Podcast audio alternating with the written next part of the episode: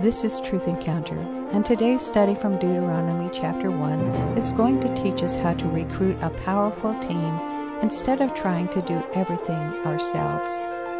Moses suffered from the same misconception a lot of us struggle with. We think we are God's only agent capable of fulfilling his assignment.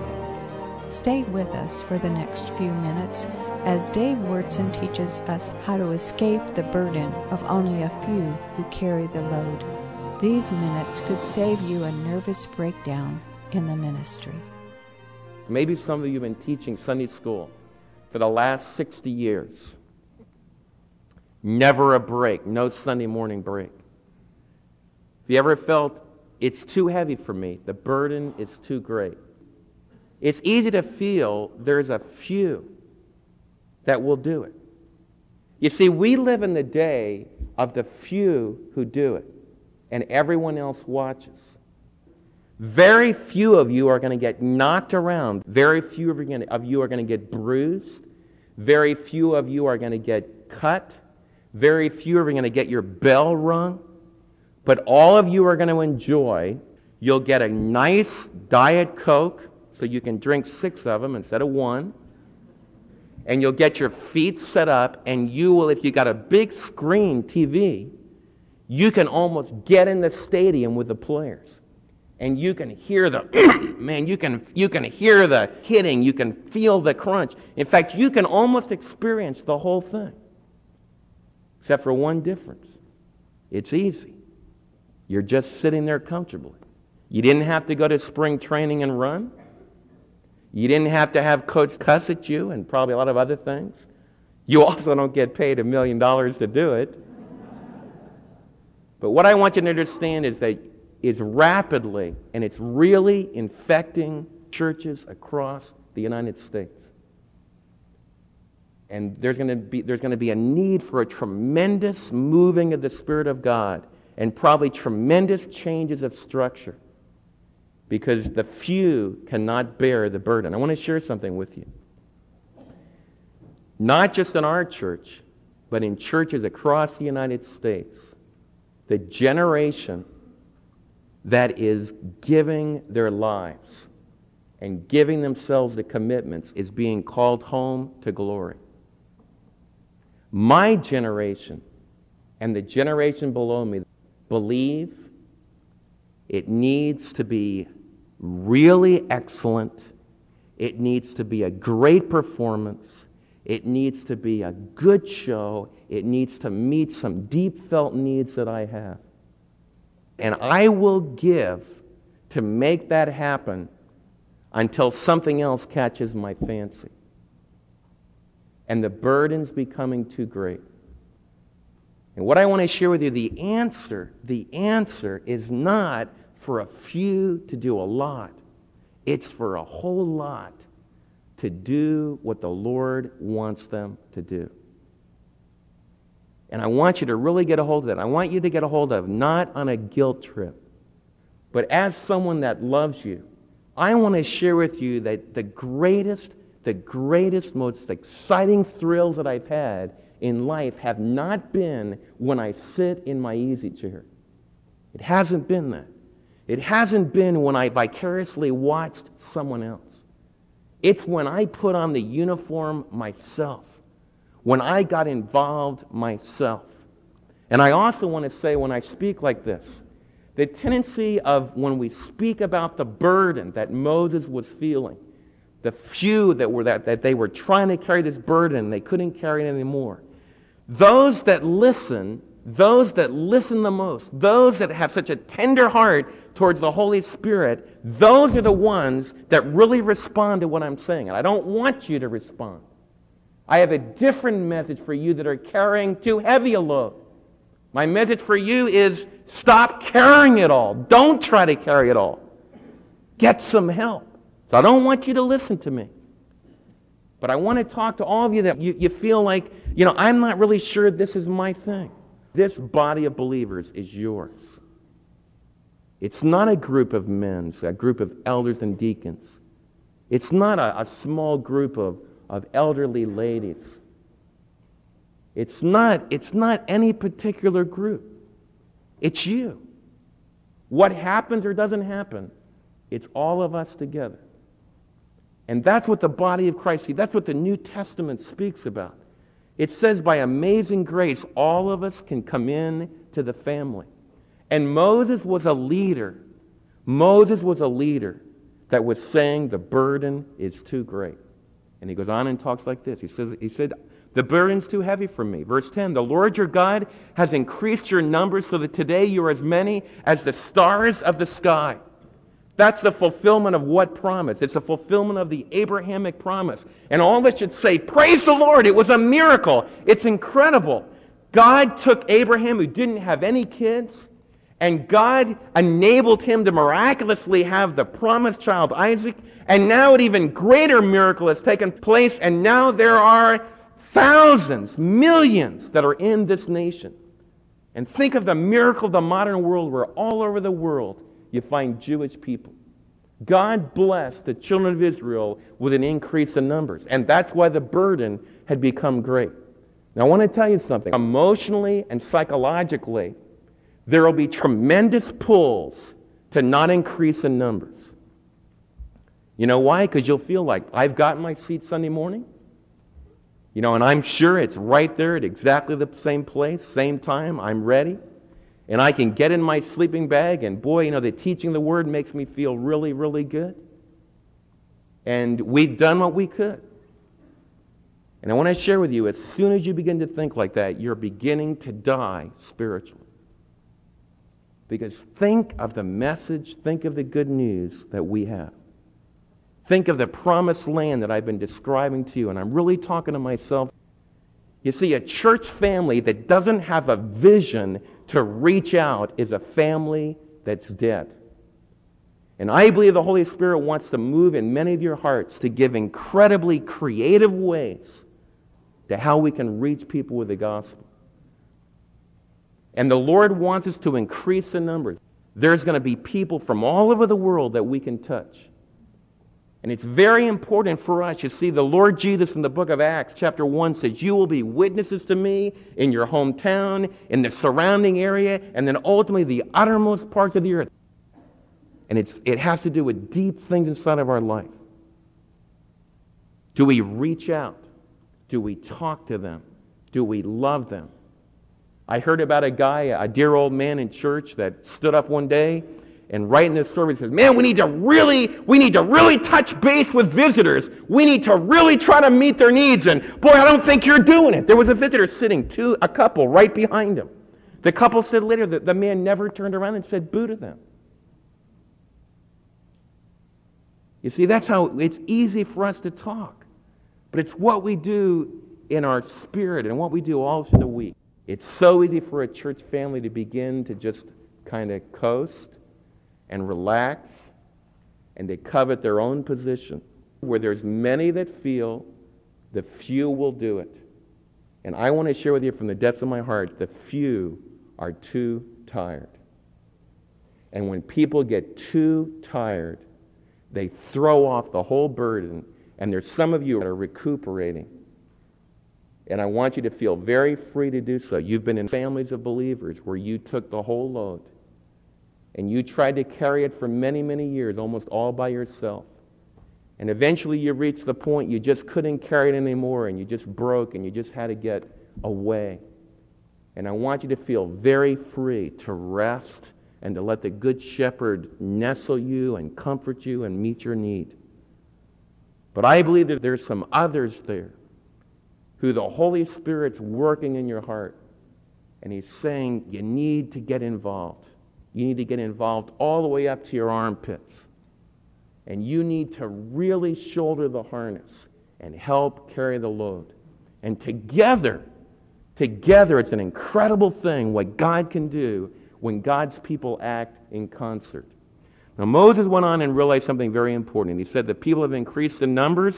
The Old Testament people of God increased in numbers. The New Testament people of God. In Acts 2, 3,000 people got saved. In the next few chapters, 5,000 got saved, and you had an exploding body of believers. So there was an increase in numbers of God's Old Testament people and in His New Testament people. Increase in numbers isn't unspiritual. Verse 11 says this May the Lord, the God of your fathers, increase you a thousand times and bless you as he has promised. But how can I bear your problems? How can I bear your burdens? How can I bear your disputes all by myself? Now, that is the model. That is the model of the traditional church. Now, here it's being applied to God's Old Testament people. When the children of Israel came out of deliverance in Egypt and they were delivered from slavery, they went up through the desert, came around to Mount Sinai. The book of Exodus tells us that Jethro, Moses' father in law, came to him. And Jethro came to Moses, and all day long Jethro watched Moses, and hundreds of people came and talked to Moses, and Moses heard every single one of them. Every single, every single problem, every single dispute, he heard them all. The end of the day, in fact, moving to the next day, Jethro said, Moses, we've really got a problem here. And Moses said, What are you talking about? He says, and Jethro said, I recognize that you really want to meet the needs of these people. You really want to serve them. You really want to, to help them to become godly people. But he said, Moses, you know what? The way that you're doing it right now, you're going to break. And the people are going to break because they're going to get angry with you because there's no way that you can meet all these people's needs. And then he suggest, suggested something very, very wise. It's the same suggestion that Moses alludes to here. He says, Choose some wise, understanding, and respected men from each of your tribes, and I will set them over you. And you answered me, What you propose to do is good. So I took the leading men of your tribes, wise and respected men, and I appointed them to have authority over you as commanders of thousands, of hundreds, of fifties, of tens, and as tribal officials. And I charged your judges at that time hear the disputes between your brothers and judge fairly. What we have here is the principle of sharing responsibility. It's very important for us to realize that a one man show is not really the biblical way in the Old Testament or in the New Testament. Some of you have been raised in church families where the pastor did everything. If someone was in the hospital, you could guarantee the pastor would be there every single time, from the moment that you went in to the moment that you left, several times. If there was a counseling need, you could guarantee you could call that person and they would be right there. You could guarantee that they would just be right at the beck and call of the entire church family. That's the traditional way that it was done. It's kind of like the, the country doctor who's on a house call, and they're very good days to remember. But I want to share something with you. I want to share with you what happens to someone that does that. I talk to pastors all the time. You know what they're saying? I can hardly wait. Slowly but surely, I'm trying to put just a little bit of money away. I can barely do it, but I try to get just a little bit of money away because as soon as I get anywhere close to Social Security age, I'm gone out of this. Now that's sick. You know what's happening? It's a guy that's pulling too hard. He's carrying too much of a load. I talk to older ministry, ministers that have been in, in this for 50 years. And they say, David, as I look back over the years, I hate it. When they're honest, they say, I hate it. Now that's sad that's really, really sad. And I want you to know from the depths of my heart, I get really, really tired. And there's times where, sure, emotionally, I feel like, man, I don't want to carry it anymore. But I want to share something with y'all. I love the ministry today much more than I did when I first started out with y'all. And you know why? Because you've been willing to understand and to perceive what Moses understood when his Jethro gave him some good advice. You've been willing to not make me be your judge in all your disputes, your counselor in all of your needs. You haven't made me just totally be at all your beck and call. The Word of God wants you to realize that He has a very wise plan, and there are others that can meet your need. That's the principle that's at work in this text. And I want you to pray really hard about it because we're not really there to what the New Testament wants us to have. You see, this text envisions a people of God who choose from themselves people that have, that have these characteristics. They're wise. They've experienced some of life. They process the information that they've received. They have known and learned how to apply it skillfully. And they are now ready to share that wisdom with others. And they were chosen by the people of Israel to be like a judge in their midst. If there was a, if there was a legal dispute, if you were working on your farm and, and somebody broke one of your tools and you got in a real fight over who was responsible to pay for it, you would go to one of these godly men, maybe a group of them, and they would solve the dispute for you. And I want all of you to begin to think like this, and I want you to understand something. I believe in the long run that if we can really get a hold of what it means to have wise, discerning, respected leaders, if we can get a hold of that and we can learn to take advantage of that, we can save ourselves untold agony. I've shared with you in the past and I share with you again. Nobody should ever end up, no two believers should ever end up in the county courthouse. Ever. You say, why not? Because God says that two believers shouldn't go to law against one another. You say, well, what do I do? You should call for some of the leadership. And you should all come before them and get them to listen to your case. Say, man, that's, that'll never work. If you don't think it'll work, go to the county courthouse. I was there on Monday. They're just people down there. Some of them are believers, some of them are not, but they're just people, just normal human beings. I want to share something else in that courthouse. Nobody ever swore on the Bible. Nobody ever looked to God for anything because we now live in a country where you're not supposed to do that anymore. I think we need to really understand the implications that Deuteronomy goes on and tells us something very important about the way that you have fair judgment. Notice what it says here. I want you to see something. It says, And I have charged them, in verse 16, I have charged your judges at that time. Hear the disputes between your brothers. Judge fairly, whether the case is between brother Israelites or between one of them and an alien. Do not show partiality. Don't even look at their face. The idea is don't, don't recognize someone and then if you know them well, if they're powerful, they're rich, then you give them a different deal than you would if you didn't know them. Do not show partiality in judgment. Hear both small and great alike.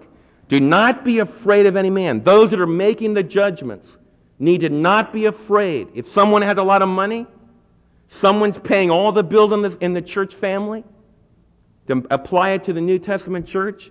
If there's someone that's paying all the bills in the church family, and a case comes up, and a decision has to be made, it says, even if all of their giving goes out the window, you judge right.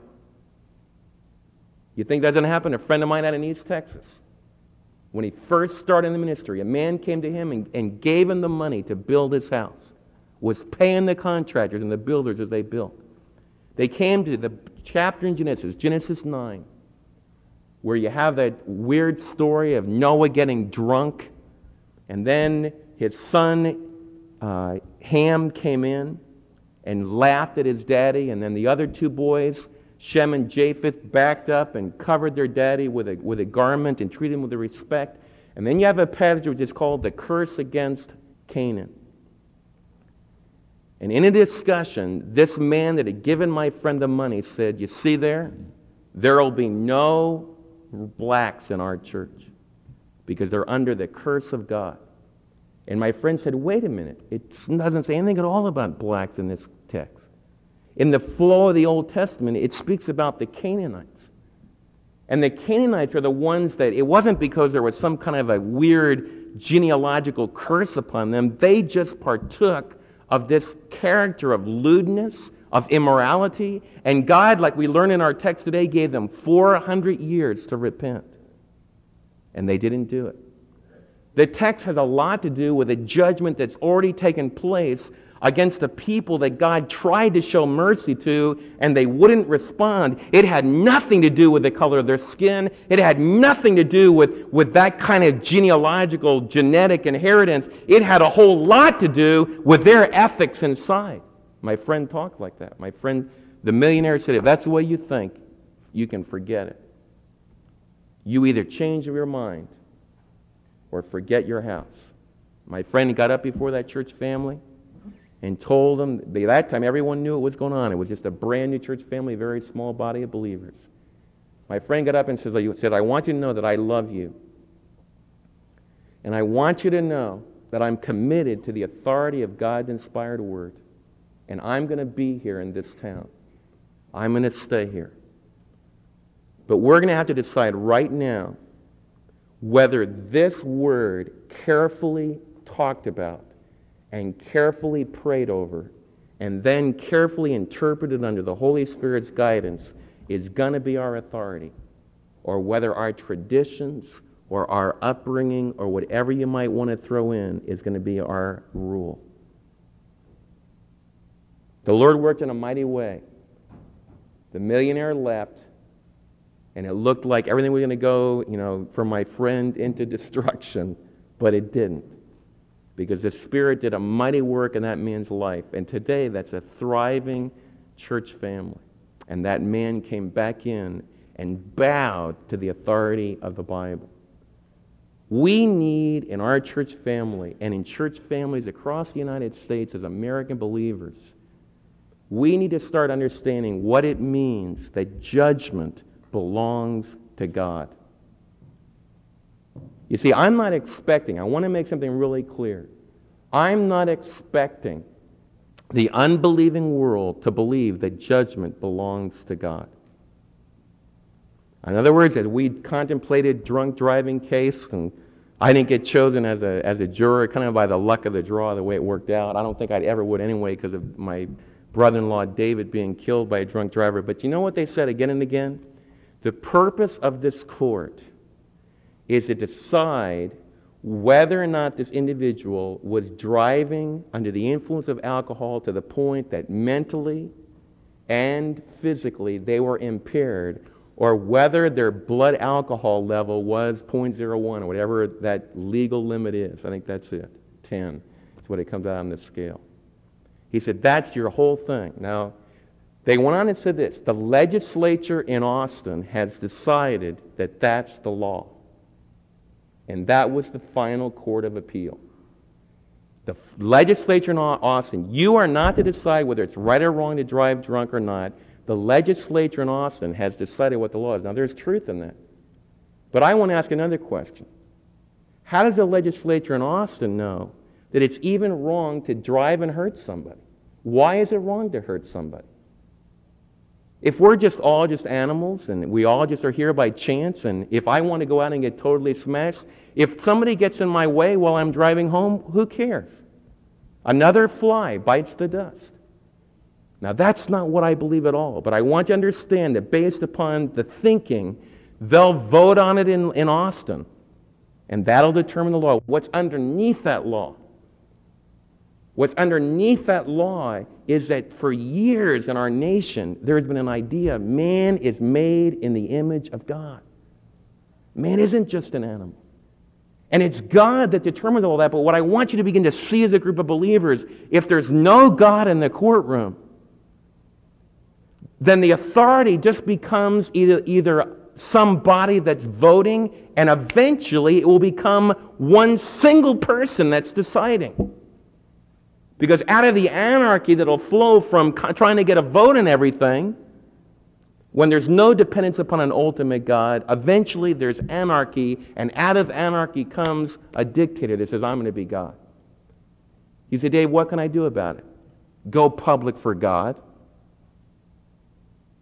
You know, we've got, like Bob's a Christian lawyer. The Lord calls Bob. He says, Bob, go public for God. If you're a Christian doctor, go public for God. If you're a Christian auto worker, go public for God.